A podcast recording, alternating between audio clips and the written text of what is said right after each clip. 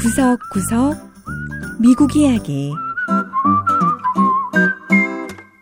청취자 여러분 안녕하세요. 미국 곳곳의 다양한 모습과 진솔한 미국인들의 이야기를 전해드리는 구석구석 미국 이야기 김현숙입니다. 미국을 비롯해 서방 세계에서는 보드게임이라는 걸 무척 많이 합니다. 보드게임은 놀이판 위에 카드나 조각 등 이 간단한 물리적인 도구로 진행하는 놀이를 말하는데요. 가족이나 친구들끼리 어디서든 둘러앉아 할 수 있고 또 그 종류 또한 상상을 초월할 만큼 다양하지요. 자, 그런데 최근 서아프리카에 창궐한 에볼라 치료를 돕기 위해 새로운 보드게임이 등장했다고 하는데요.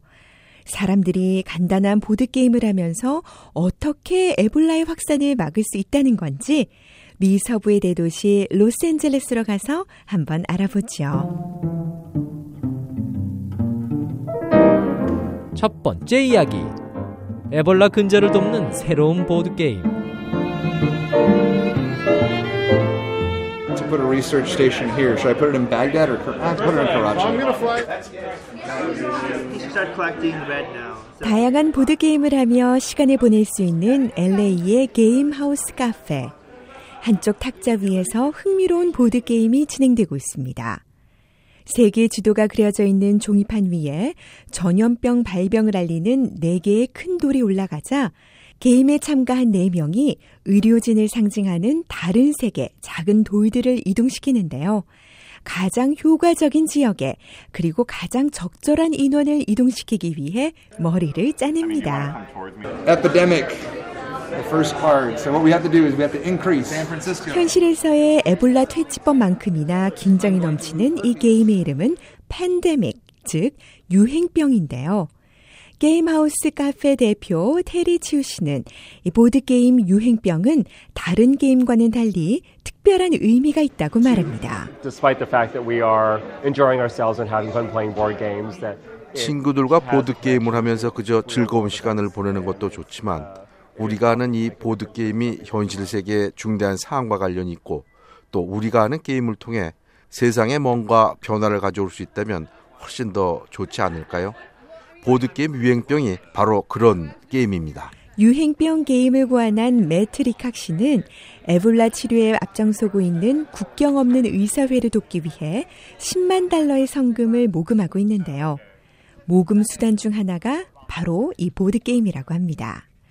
자, 그러니까 이 유행병 보드게임을 하는 파티나 모임 등을 주선해 참석한 사람들로부터 기부를 받는 건데요. 이날 게임하우스 카페에서 열린 에볼라 보드게임 모임처럼 세계 곳곳에서 이 보드게임 모임이 열리고 있다고 하네요. 자, 게임을 고안한 매트리 칵시의 설명을 Philippines, uh, you know, a, a number of them happening in Japan, South South Africa. 인도네시아와 uh, 필리핀, 일본, 남아공. 그리고 핀란드까지 전 세계 곳곳에서 사람들이 보드게임을 통해 모인 기부금을 보내주고 있습니다. 사람들은 기부금만 낼 뿐 아니라 에볼라 퇴치 놀이를 하면서 실제로 에볼라 치료를 도울 수 있는 방법들에 대해 생각해 보게 된다는데요. 이날 게임하우스 카페에서 열린 모임에 참석한 샤론 노바크 씨도 그 중 한 명입니다. I've been hearing, of course, over the summer about the devastation that Ebola has been wreaking in, in Africa. 저 역시 에볼라 바이러스가 아프리카 지역에 확산돼 많은 희생자가 났다는 소식은 잘 알고 있는데요. 이렇게 보드게임을 좋아하는 동호회 사람들과 함께 게임을 하면서 에볼라 퇴치를 실제로 도울 수 있다는 게 참 의미 있는 것 같아요. 보드게임 유행병은 서로 협력해야 하는 놀이로 또 참가자들은 의사나 과학자 등 자신의 역할을 정해야 한다고 합니다.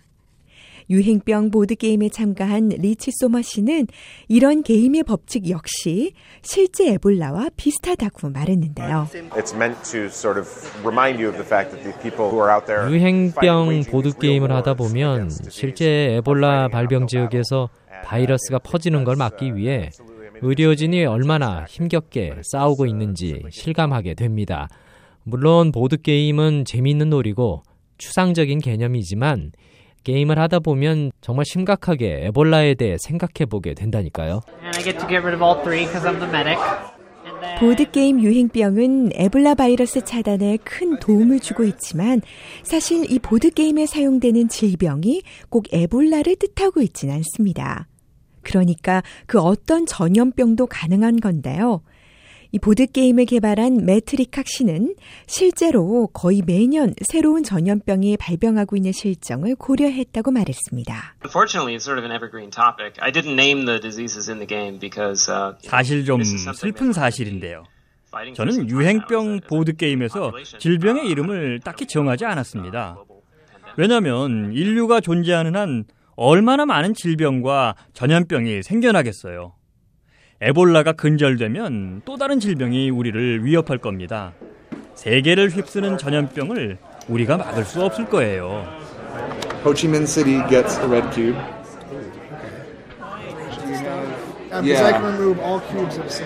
LA에서 열린 이날 유행병 보드게임 모임에서는 1000달러 이상이 모금됐다고 하는데요. 이 돈은 가상의 게임이 아닌 실제로 에볼라와 싸우고 있는 국경 없는 의사회에 곧 전달될 예정이라고 합니다. 두 번째 이야기.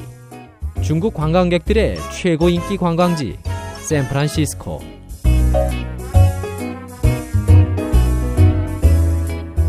해외여행이 자유로워진 중국은 이제 해외 관광객 1억 명 시대가 열리면서 이 세계 각국에서는 중국인 관광객들을 유치하기 위한 노력이 펼쳐지고 있습니다.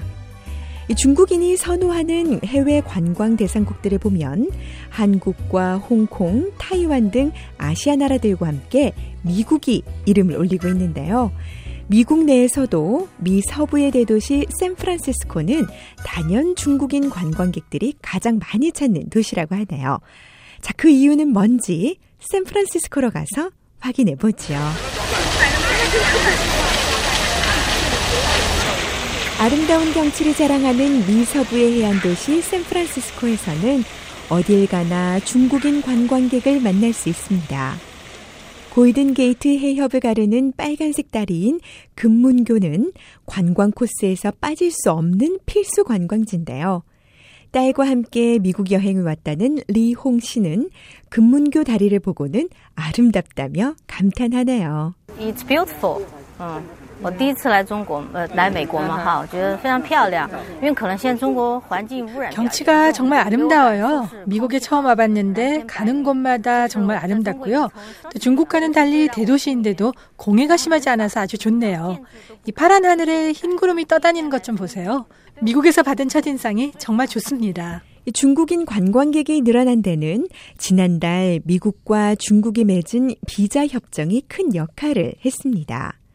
양국은 한 번 입국으로 효력이 없어지는 단수 비자가 아닌 여러 번 입국이 가능한 복수 비자를 허용하고 비자 유효 기간도 현재 1년에서 최장 10년까지 연장하는 데 합의했죠.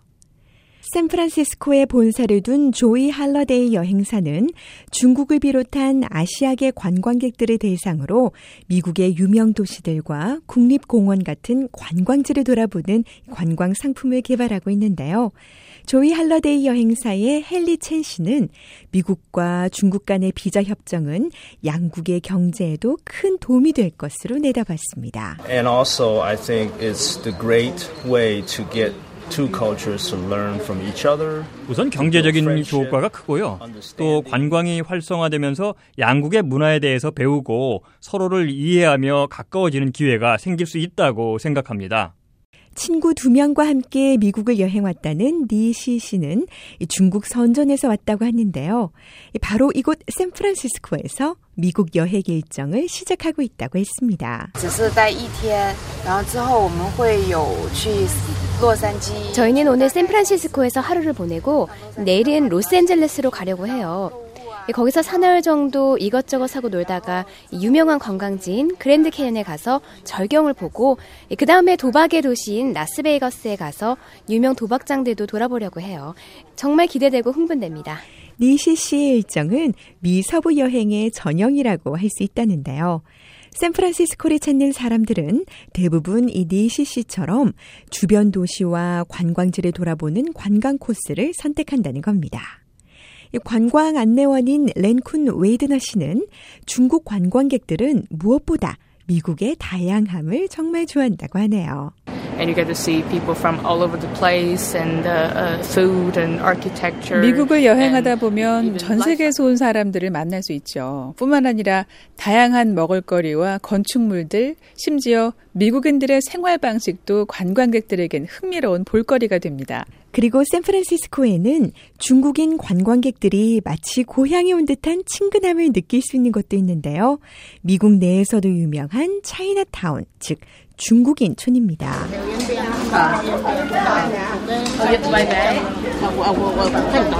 미섭으로 건너온 중국의 이민자들의 오랜 역사가 그대로 남아있는 차이나타운은 중국의 과거를 보는 듯한 약재상도 운영되고 있고 미서부의 중국계 미국인들이 개발한 포춘 쿠키, 즉 행운의 과자를 만드는 공장도 운영되고 있는데요. 중국에서는 볼 수 없는 이런 중국계 미국인의 문화도 만날 수가 있지요. 샌프란시스코의 역사이자 미국의 역사이기도 한 이런 모습은 많은 중국인 관광객들의 마음을 사로잡고 있는데요. 여행업계 관계자들은 앞으로 더 많은 중국인 관광객들이 이런 독특한 역사와 다양함이 넘치는 도시 샌프란시스코를 찾을 것으로 예상하고 있습니다.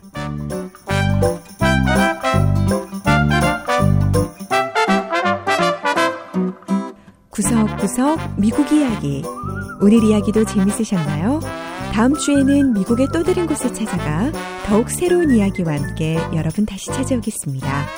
지금까지 김현숙이었습니다.